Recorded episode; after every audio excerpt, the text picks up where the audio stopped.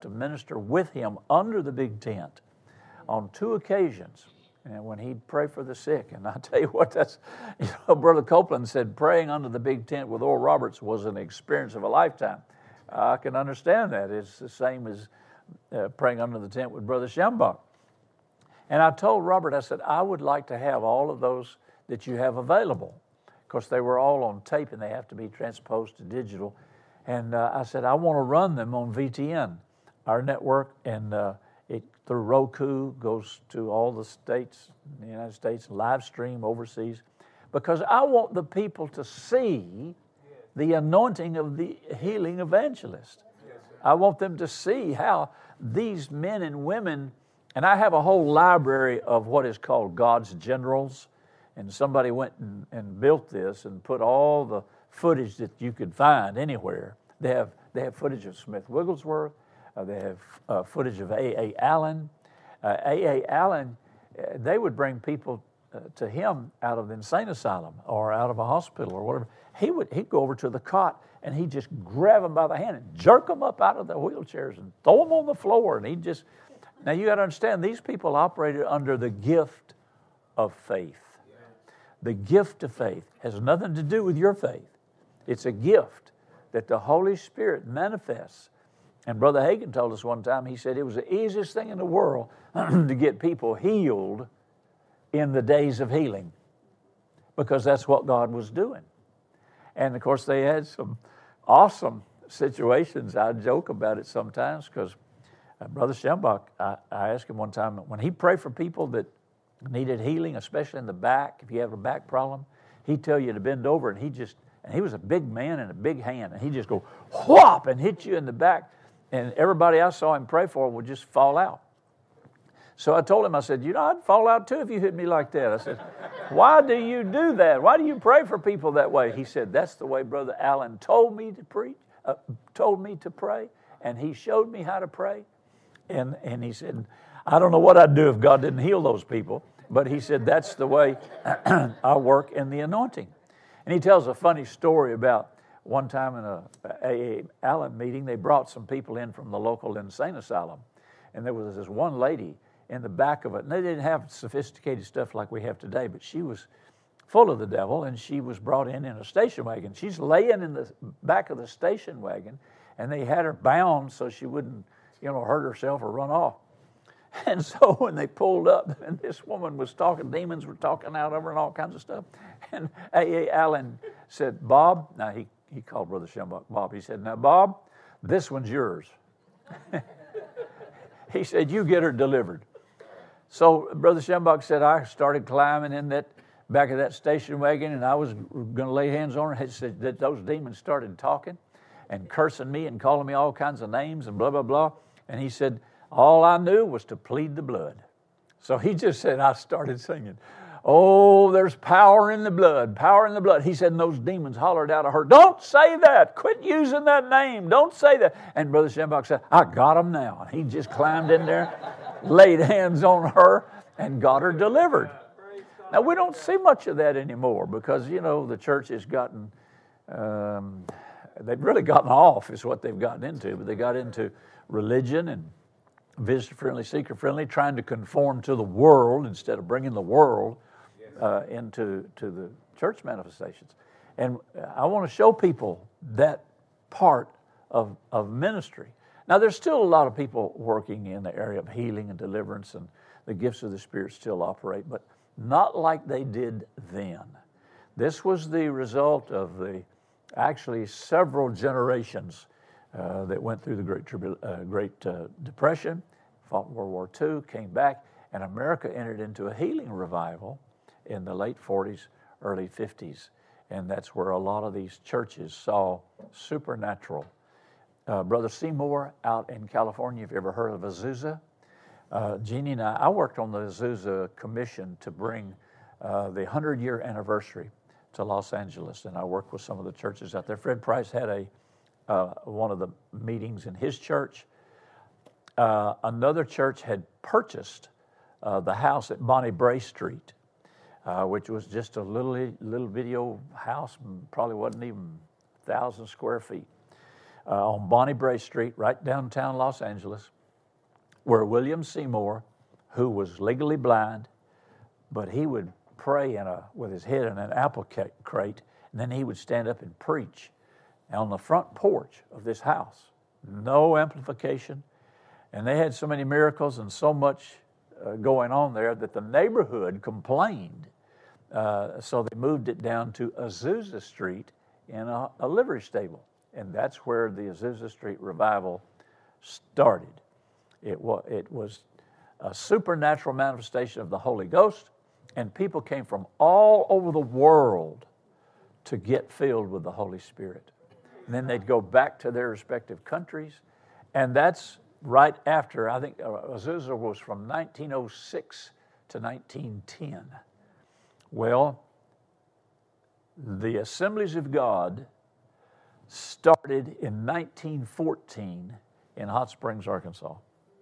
That was a result of the Azusa Street revival. People went to Los Angeles, got filled with the Holy Spirit, and brought it back, and the assemblies began in 1914 in Hot Springs. So that's the history of just some of the things that, that are uh, taking place. Well, when you begin to want to minister and flow in the Holy Ghost, Jude warned uh, the church. He said, Now, I, I, want you to contend for the faith because if you don't, it, you, you'll lose it. It'll, it'll get stolen, it'll dry up. So you have to uh, contend for it. Now, over to 2 Timothy chapter 2, uh, excuse me, chapter 3. This know also that in the last days, and we're in those last days now, perilous times shall come. Dangerous times. That's what perilous means. For men shall be lovers of themselves, covetous, boasters, proud, blasphemers, disobedient to parents, unthankful, unholy, without natural affection, truce breakers false accusers, incontinent, fierce, despisers of those that are good, traitors, heady, high minded, lovers of pleasure more than lovers of God, having a form of godliness, but denying the power thereof. Now, this is descriptive of the dispensation that we're in right now. We're in perilous times. We're not in the tribulation and we're not in World War III.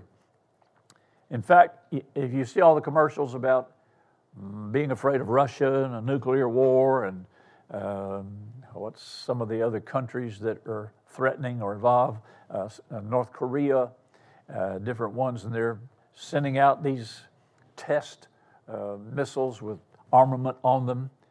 There will be no nuclear war until after the rapture of the church. Cannot be. Ezekiel 38 and 39 is where Russia invades Israel from the north which the scripture says they will do. So there's, there's not going to be any World War III or nuclear um, war until after the church is gone because Second Thessalonians says the church company is the agents that are restraining that from happening.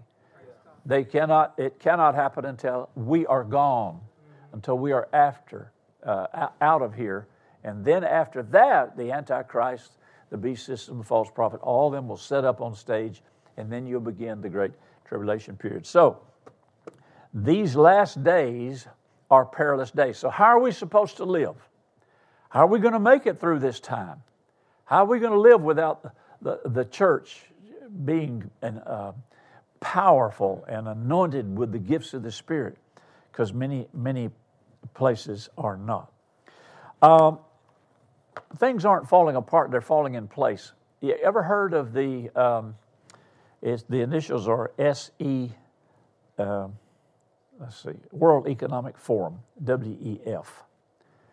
The World Economic Forum is an organization that's headed up by George Soros, a multi billionaire. And they are influential and they are giving millions of dollars to politicians, to political parties to try and control America. They're European in, in nature, but they're trying to control America. They're the ones that finance all of the uh, communistic, socialistic, antichrist, all of those projects, they're the ones that are behind it. Have you ever heard of the term global reset? You heard people talking about a reset? Actually, what the world is talking about is a reset from, communi- uh, from capitalism to, to socialism to communism. They want to get rid of capitalism. And so this, uh, this uh, global reset is funded by George Soros. He's using every available means television, social media, politics, uh, you name it. And they are against capitalism, they're against America, and so they want to convert America over to a socialist country. So everything that you see that is anti America, anti this, anti that, is all being funded by the World Economic Forum. The, this is where the money is coming from. And let me just throw this in here too. Now, some of you may, or may be aware of this, maybe not. Uh, you'll occasionally see on the news where the Federal Reserve is going to hike interest rates just a little bit more inch to, to uh, you know, prohibit inflation, runaway inflation, whatever. Uh, have you ever studied the Federal Reserve Bank? Now, I know we had to study it when we were in high school and civics and so forth. Most people think that the Federal Reserve Bank is an agency of the federal government. It is not. The federal government has nothing to do with it and has no control over it. And when you talk uh, that when the Fed Fed chairman comes on the TV and tells you what they're going to do, uh, he is an employee. The Federal Reserve Bank is a privately owned bank by owned by most of the banks in Europe. And this is a profit making deal. You know, when 9 11 happened, the Federal Reserve stepped up and said, We'll loan you all the money that you can, we're going to put all the money we need to rebuild America.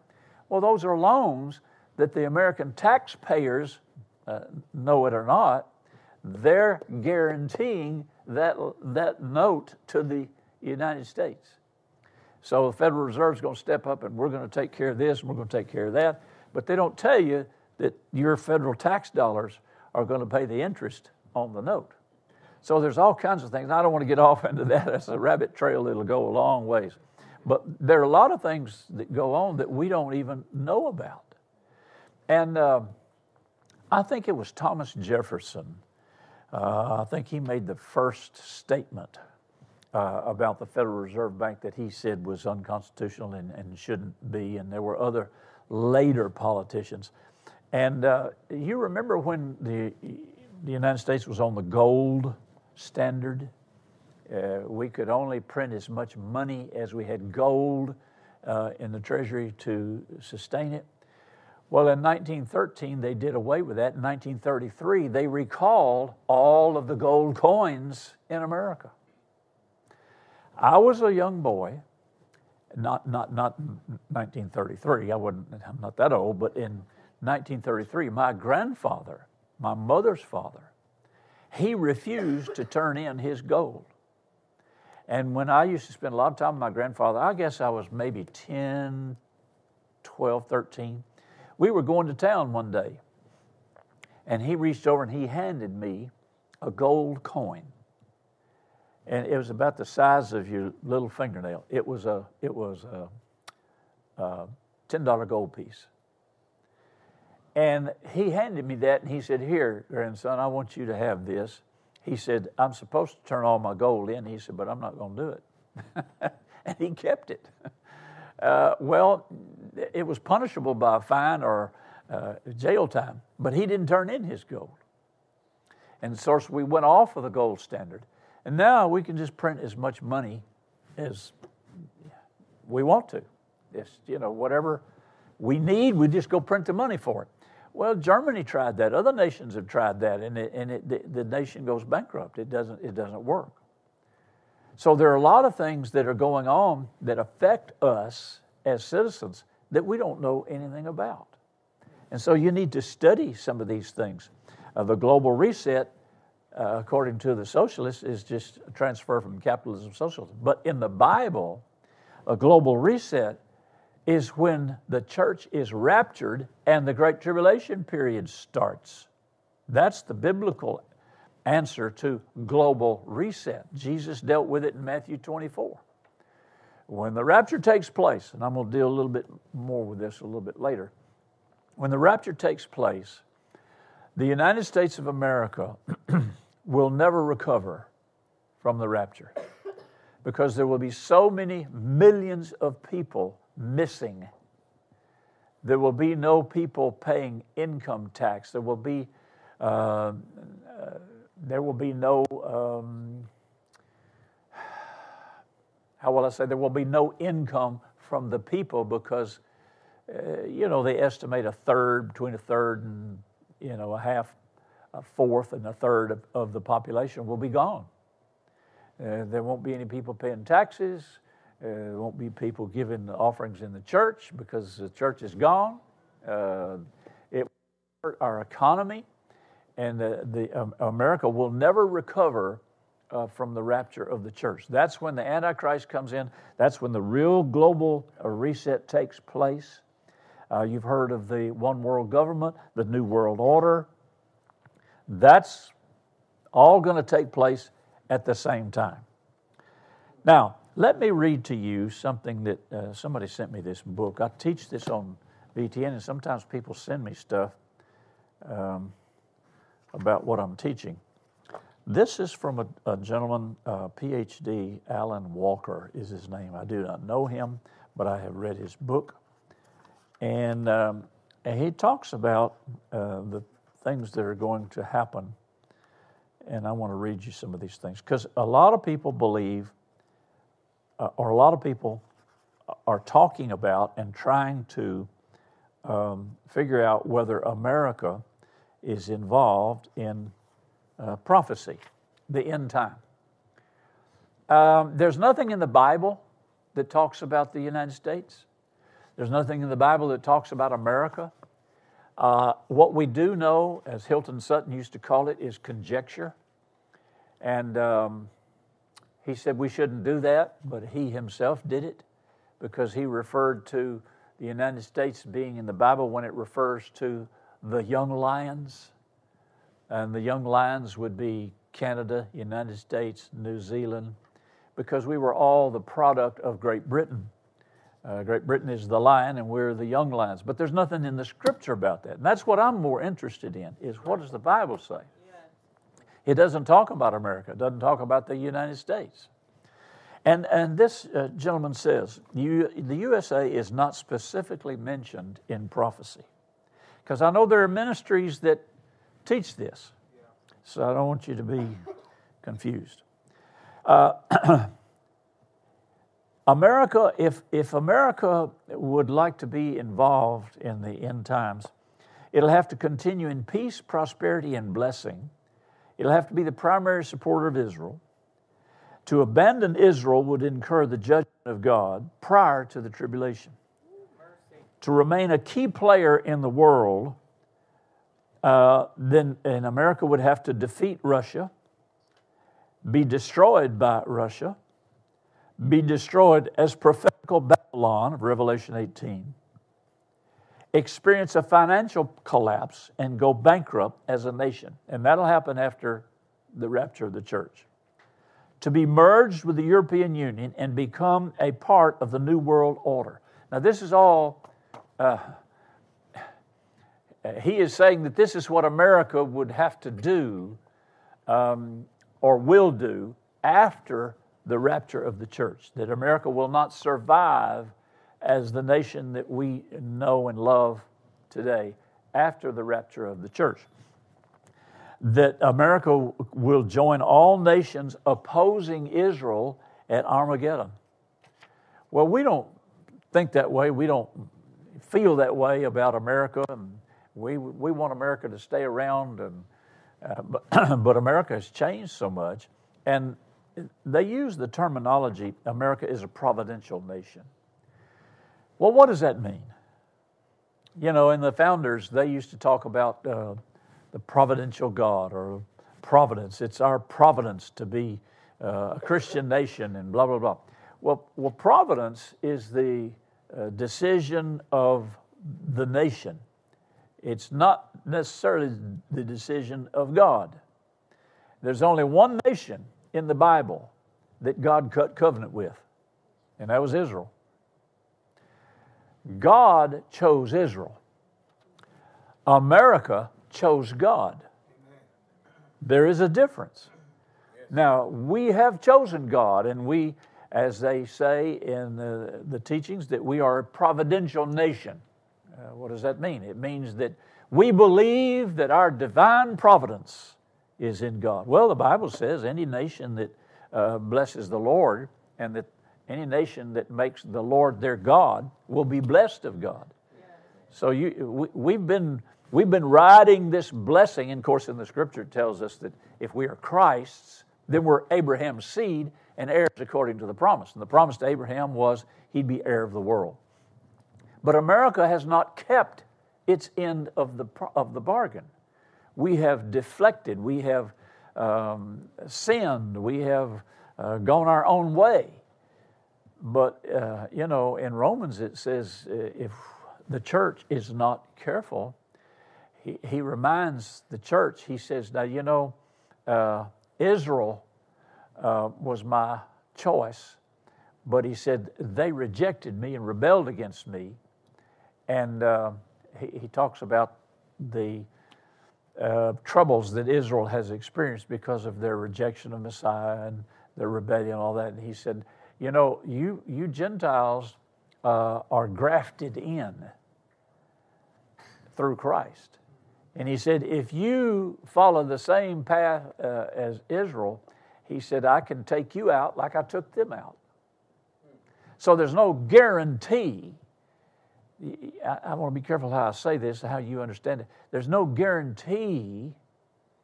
Um, God doesn't owe us anything because he did not cut covenant with him. He did not cut covenant with us. He cut covenant with Israel.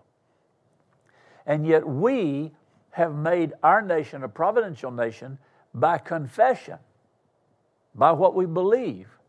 We, we serve God, we, we're committed to God. And as long as we continue in that, then we can reap the blessings. Amen. As long as we keep the promise, as long as we keep doing what the scripture says, then God will continue to bless us. But after the rapture of the church, after the church is re- removed, the church is the stabilizing factor, the church is the restrainer. Yeah. All that will be gone. Yeah.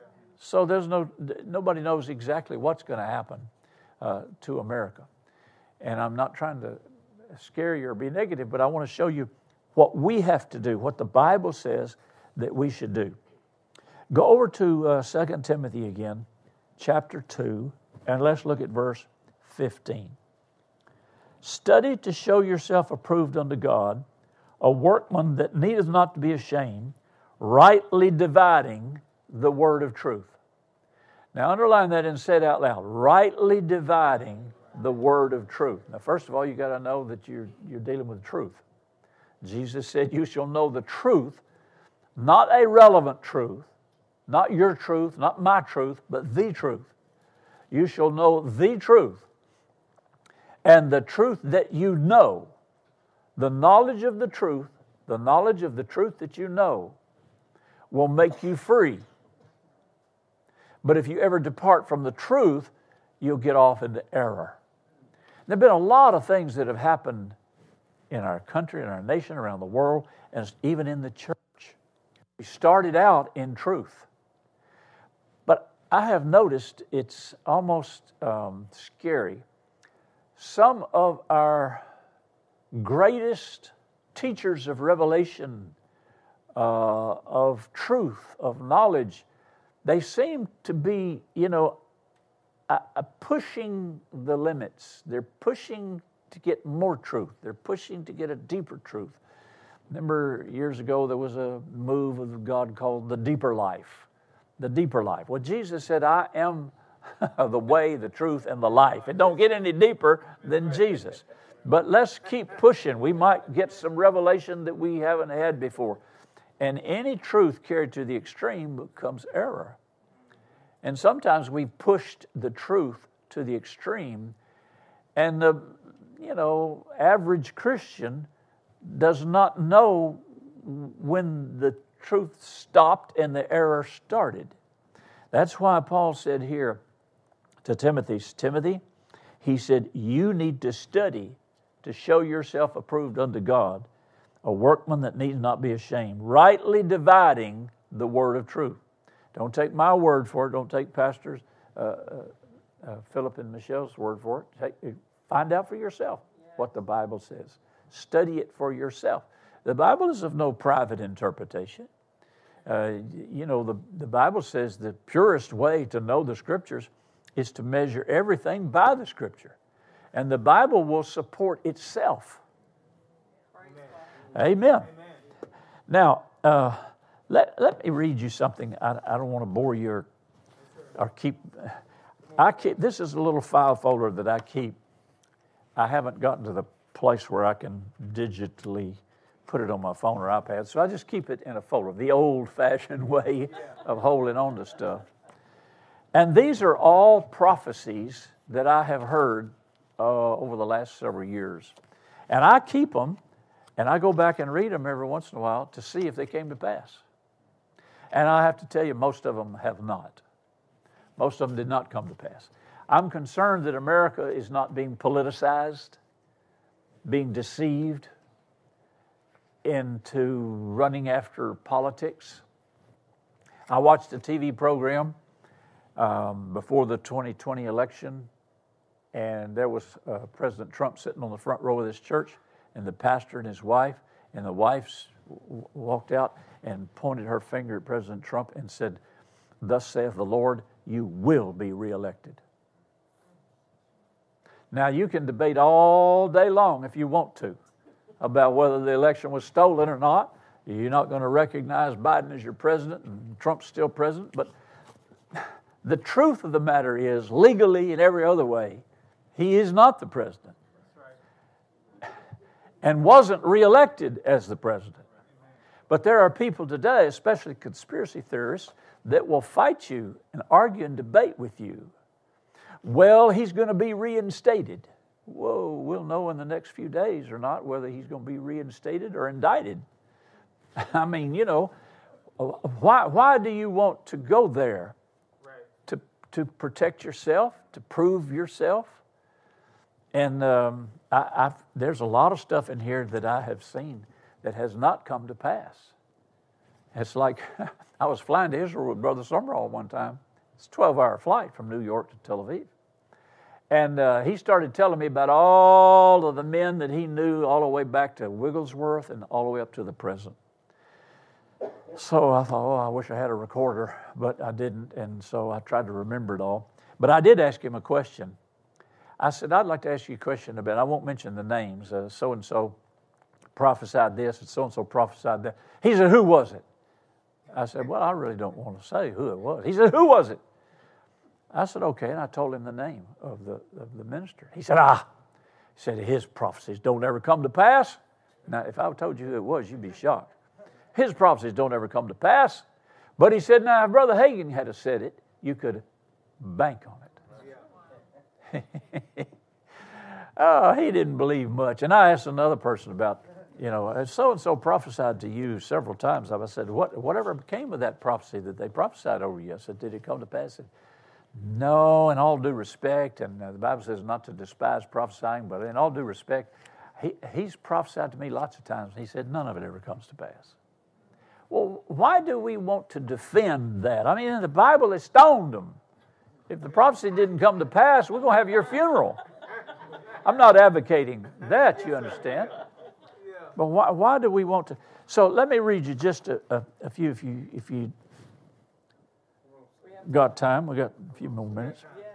This is concerning. Now, have you ever heard uh, the third great awakening is taking place right now? But you got to know what an awakening is. Uh, here, I looked uh, up the first awakening was 1730 to 1740. Jonathan Edwards revivals, salvations. The second Great Awakening was from 1800 to 1870. And that was where we saw m- much manifestation of the Holy Spirit. Now, listen to this. The post millennial belief that the second coming of Christ will occur after mankind has, perf- has reformed the entire earth. It was affiliated with the social gospel movement, which applied Christianity to social issues. That's what I see the church has been doing. They have been uh, bowing to the feet of political candidates and political people. And I tell you who was the first to open the door and invite the church in, and that was Ronald Reagan. I, I was invited to the White House on two occasions to sit in, in the briefing room with him because he wanted to address the evangelicals. He wanted to be uh, friends with the church and evangel. Of course, the whole purpose of all that is to get votes. Yeah. So we're going to, uh, you know, invite you to our uh, weenie roast or whatever. We're going to have you. we want you to wear this lapel pin, and you'd be surprised how many gullible Christians in uh, flocked. I mean, they, by the thousands. Even websites were set up, and I, they uh, asked me if I want to be on one, and I said no. And they keep sending me stuff, and I just unsubscribe. But it's like, oh man, we know the president, and he's done this, or we know the senator, or uh, we, we're infatuated with that kind of stuff. Do you remember uh, back in the 70s, I think it was, when there was a petition, alleged petition floated around the churches uh, that Madalyn Murray, Madalyn Murray O'Hair had filed a petition with the FCC to stop Christian broadcasting on the air. Does anybody remember that? Yeah, you do. I know. I had I had people come to our church two or three times a year, wanting me to get the congregation to sign this petition and want me to sign it, and I just kept putting them off because I wasn't sure there was a petition. So Stephen Strang who founded Charisma Magazine, he went up to the FCC in Washington, D.C., knocked on the door, went in there. Of course, he had an appointment, colloquial expression. He knocked on the door and said, I'm so and so, and I have come. Have you seen this petition? Uh, Madalyn Murray O'Hair uh, filed a suit against the uh, FCC to stop Christian broadcasting in America. and the person said, uh, come with me, please. Took them into a room, a warehouse. Millions and millions of those letters, petitions, stacked up to the ceiling. They estimated over a million dollars worth of postage was spent signing this document, sending it to the FCC to stop her petition from taking Christian television off uh, the air. And they told him, Sir, there never has been a petition, nor is there a petition from her or anybody else to stop Christian broadcasting. We admire you Christians' sensitivity and your tenacity to stand up for your faith, but you ought to examine the facts before you react. Hello? There's a lot of stuff out there that Christians get all upset about and all up in arms about, and we're going to do this and we're going to do that, but they don't bother to check out uh, the facts or the information. Okay. Uh, end, time resi- uh, end time revival. Uh, I, have heard this, and maybe you have too. I'm trying to find the area that uh, uh, underlined. Okay, let me flip over here. Yeah, reports of great numbers of new believers coming out of Africa, India, China. But like the Great Awakenings in England, US, the mid 1800s, these are not mentioned in the Bible. I, have always heard it, and maybe you have too. Uh, there's, there's coming a great a harvest like the world has not seen.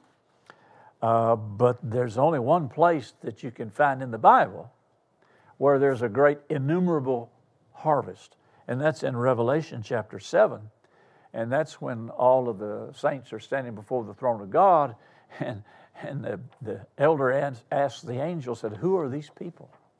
Because they're coming out every nation, every denomination, every race, every what? Who, who are these people?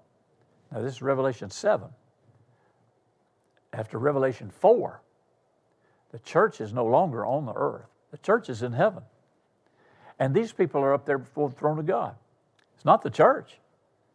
And the, uh, the elder says, Who are these people? The angel says, Those are the saints that came out of the great tribulation period, and they have had their robes washed in the blood of the Lamb.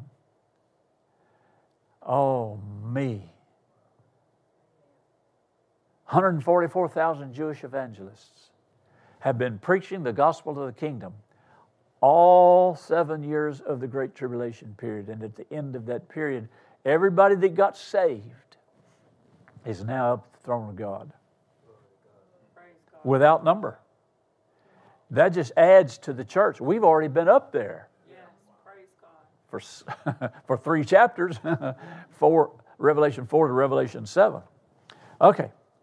There'll be a great harvest before the rapture. If this is true, where is it in the Bible? It's not there. Uh, we do see the results of that, but it's not. The hardest thing for us to realize is God is not an American. He's not a Democrat. He's not a Republican. And everybody that's going to heaven is not American.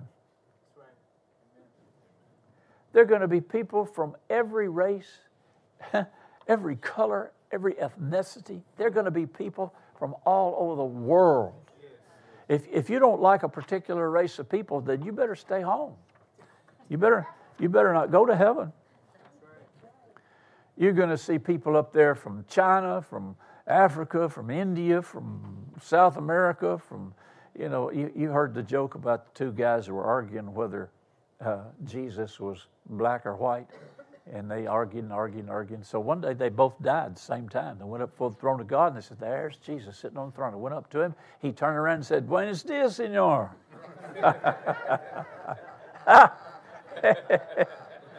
oh, boy. okay. What is kingdom now? Kingdom now teaching. Huh?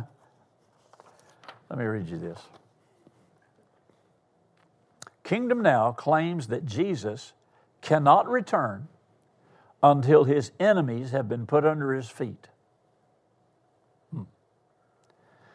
They claim that God has lost control of his creation, and we have to get it back before he can return. Kingdom Now, the explanation is that the rapture is nothing more than people of God being caught up in rapturous feelings. Hmm. Not caught up bodily into heaven, but emotionally. The prophecies to Israel that pertain to the church is known as replacement theology. That means the church has replaced Israel, which is not true. And I want to read you a scripture. Uh, the kingdom now, and, and you will hear them talk about the seven mountains of influence, and that every Christian should take over and control their sphere of influence.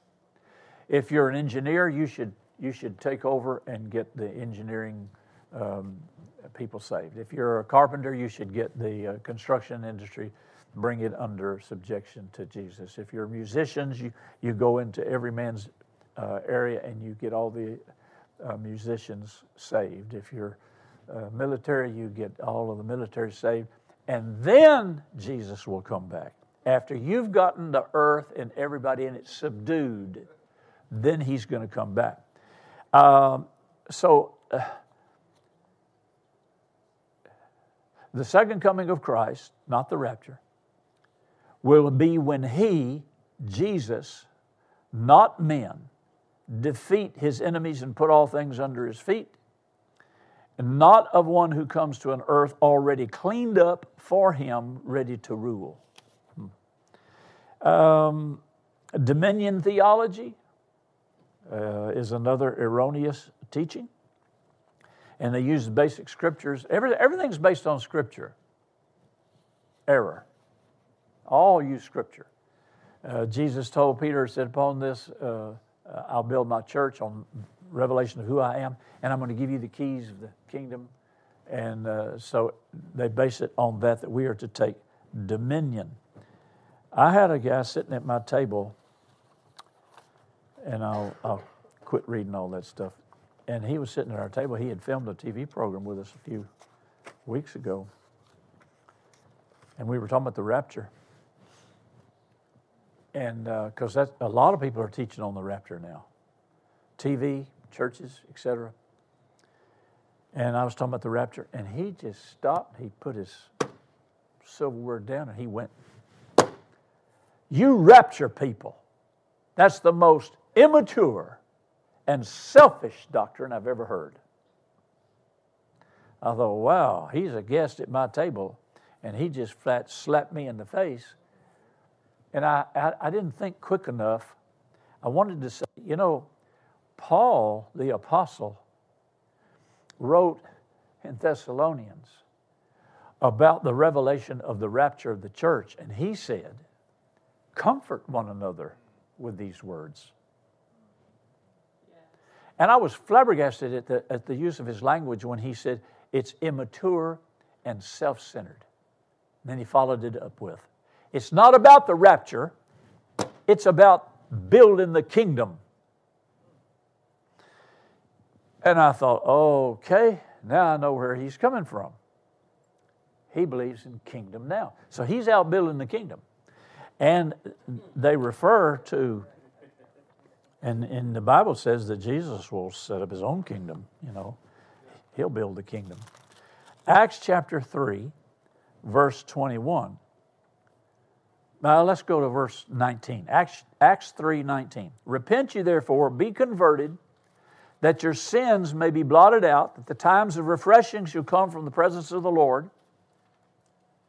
And he shall send Jesus Christ, which before was preached unto you, whom the heaven must receive until the times of restitution of all things. Now, this is what the kingdom now people use because they're saying he, Jesus can't come back until we restore and the restitution of all things which God has spoken by the mouth of all his holy prophets since the world began. My brother and sister, that was not written to the church, that was written to Israel. Everything that God spoke prophetically to Israel will be restored. Not the church.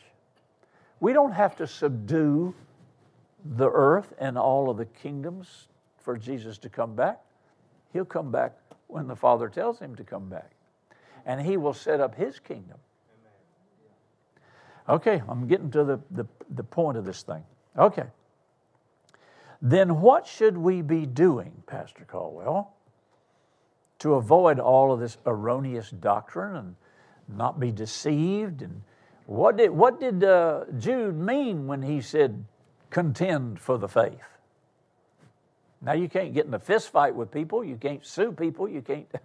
Brother Copeland said one time he was so tired of, of uh, all of the arguing and stuff in the church. He said, You know, I, would like for us to just have one big free for all fight, and then we could repent later.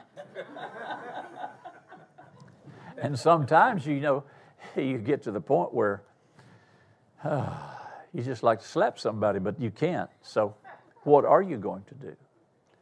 Um, you have to rightly divide the word of truth. The word of truth the word of truth. You have to rightly divide the word of truth. Now go to 2 Timothy 4, verse 1. I charge you, therefore, before God and the Lord Jesus Christ, who shall judge the quick and the dead at his appearing in his kingdom. Notice, did you get that? At his appearing in his kingdom? Preach the word be instant in season, out of season, reprove, rebuke, exhort with all long suffering and doctrine, for the time will come when they will not endure sound doctrine. So, what are we supposed to be doing? You have to preach. You have to preach. You have to preach. Jesus' ministry consisted of preaching, teaching, and healing. You have to preach sound doctrine. Well, to preach sound doctrine, you've got to know sound doctrine. So that's why you have to study to show yourself approved unto God, rightly dividing the word of truth. Then you go over to, let's see, let's go over to, um, yeah, let's keep reading. Verse 4 because they'll turn away their ears from the truth, be turned to fables. But you watch in all things, endure afflictions, do the work of an evangelist, make full proof of your ministry. And Paul goes on and says, I've fought a good fight, I've finished my course, I've kept the faith. So those are those are adjectives there, those are subtopics that you have to factor in there.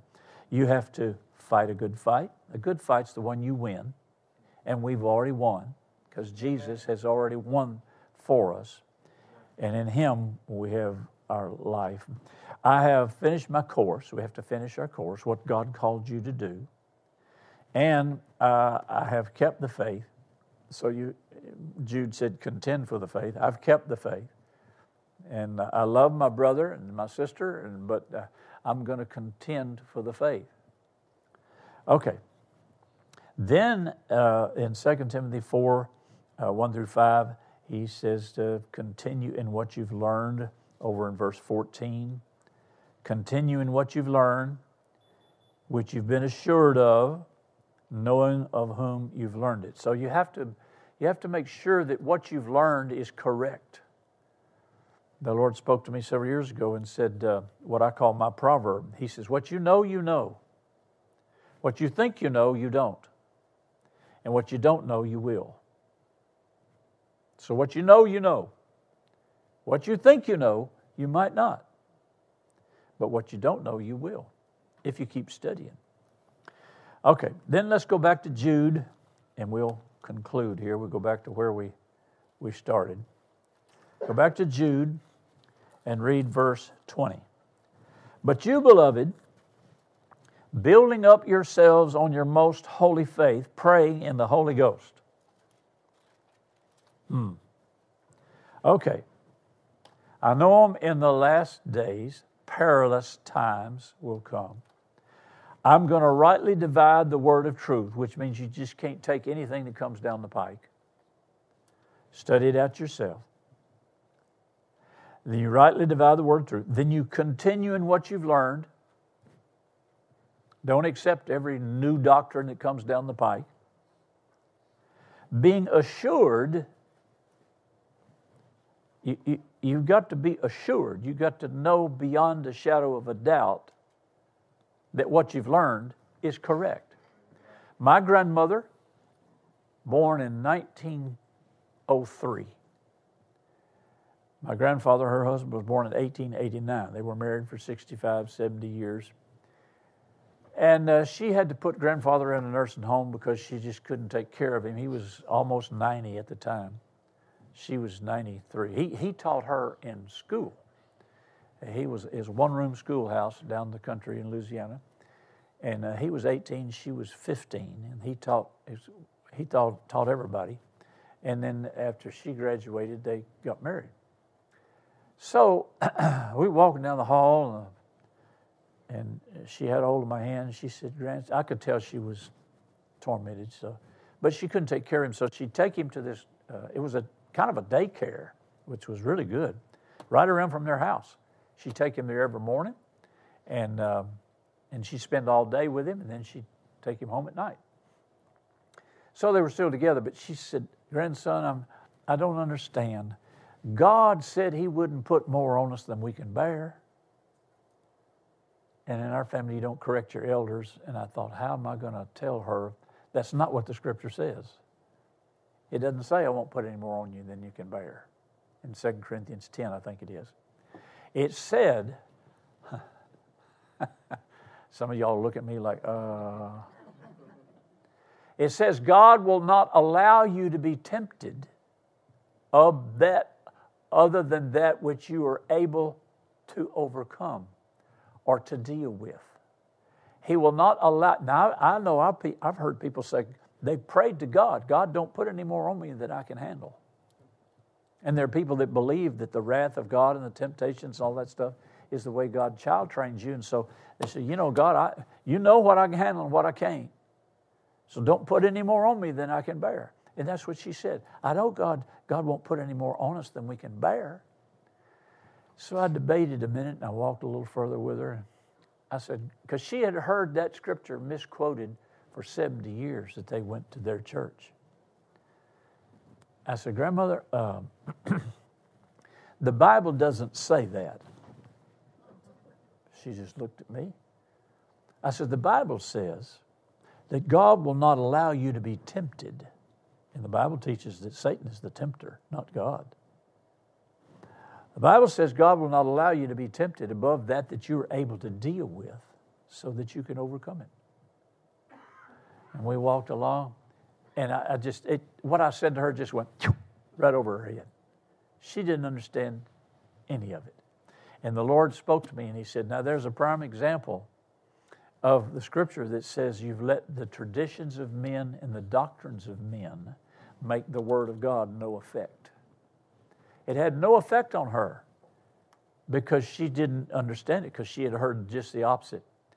You know, that's, that's called brainwashing, that's control. You, you teach somebody something over and over for centuries and they, they, they believe that.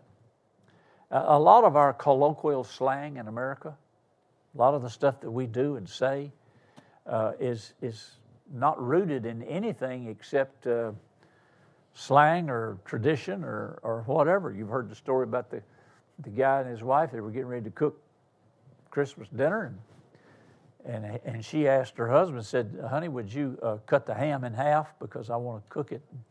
And so he said, Okay. He cut the ham in half. He said, uh, why, why, do you, why do we cut the ham in half? We've been doing this for years. Why do we? She, she said, I don't know. I just did it because my mother did it.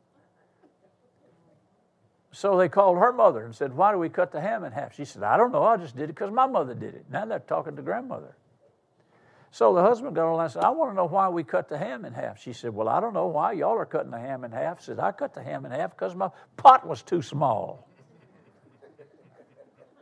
But we made a tradition out of it. when Anna Camacho used to work for us, one of our missionaries, he was Cuban and she was Costa Rican. He'd been to Costa Rica and he, he, he'd been a missionary down there and he came back with his wife. And uh, she, we hired her as a receptionist. And she couldn't even speak English. No English at all. But she was such a precious girl. and she learned English watching TV, different things. And so I asked her, I said, Anna, what is the most complicated part of learning the English language? She said, Your slang. I said, Our slang? She said, Yeah, I'm a fixin' to, you're a fixin' to. said, That's not English. And, and I've probably told this more than I should have, but you, you ever heard anybody say, your, family might have said, talking about little Johnny or little Susie, why he's the spitting image of his daddy. Why he's the spitting image of his dad. She's the spitting image of her mama. So I asked a lady in our church one time, she was an educator. I said, Would you look that up, do a little research for me, and find out where that came from? So she sent, sent me back a, uh, a paper and said, Here's where it came from. She said, That is Southern colloquial slang for spirit and image. Spirit and image? So, how did spirit and image become spitting image? Right. Grandma sat on the porch for a hundred years, and, and she started out saying, "He's the spirit and image of his daddy." And our old slow Southern tongue, it just degenerated. He's the spirit and image, spitting image, spitting image of his daddy.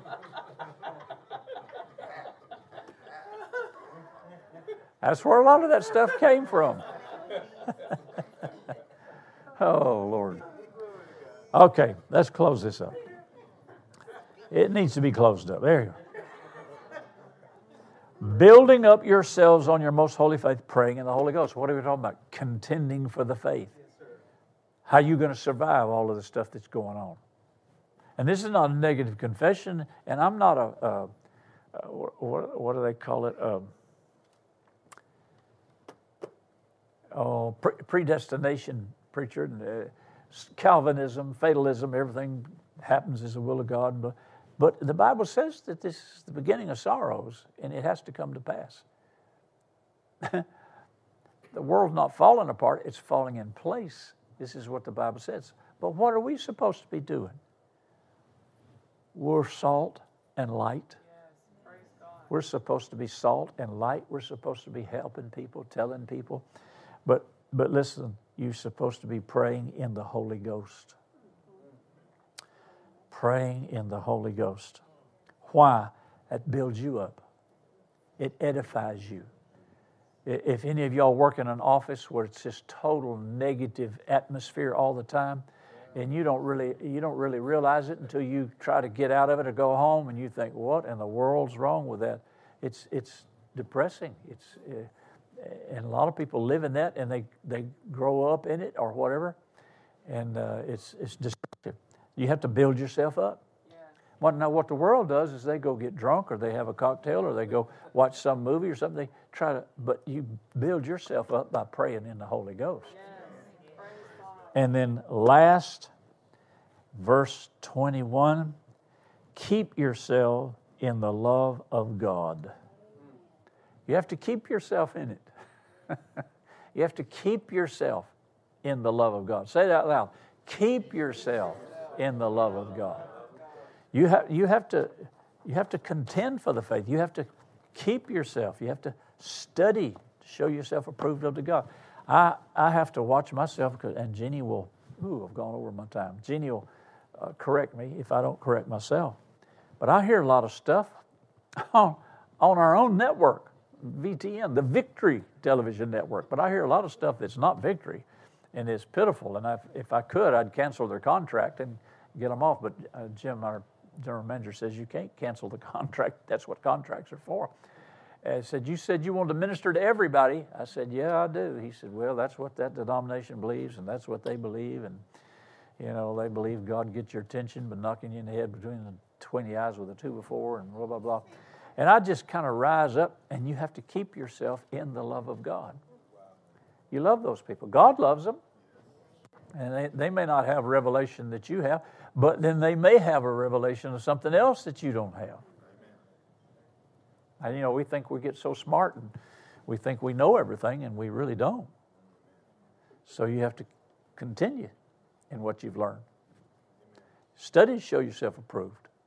Your salt and your light. Find somebody that you can minister to. Find somebody that doesn't know what you know. But be gentle with them. Don't destroy them or tell them they're going to hell. You know, Norval Hayes said one time, you might remember Norval Hayes? Norval Hayes said one time, he said, You better behave yourself even after you get to heaven.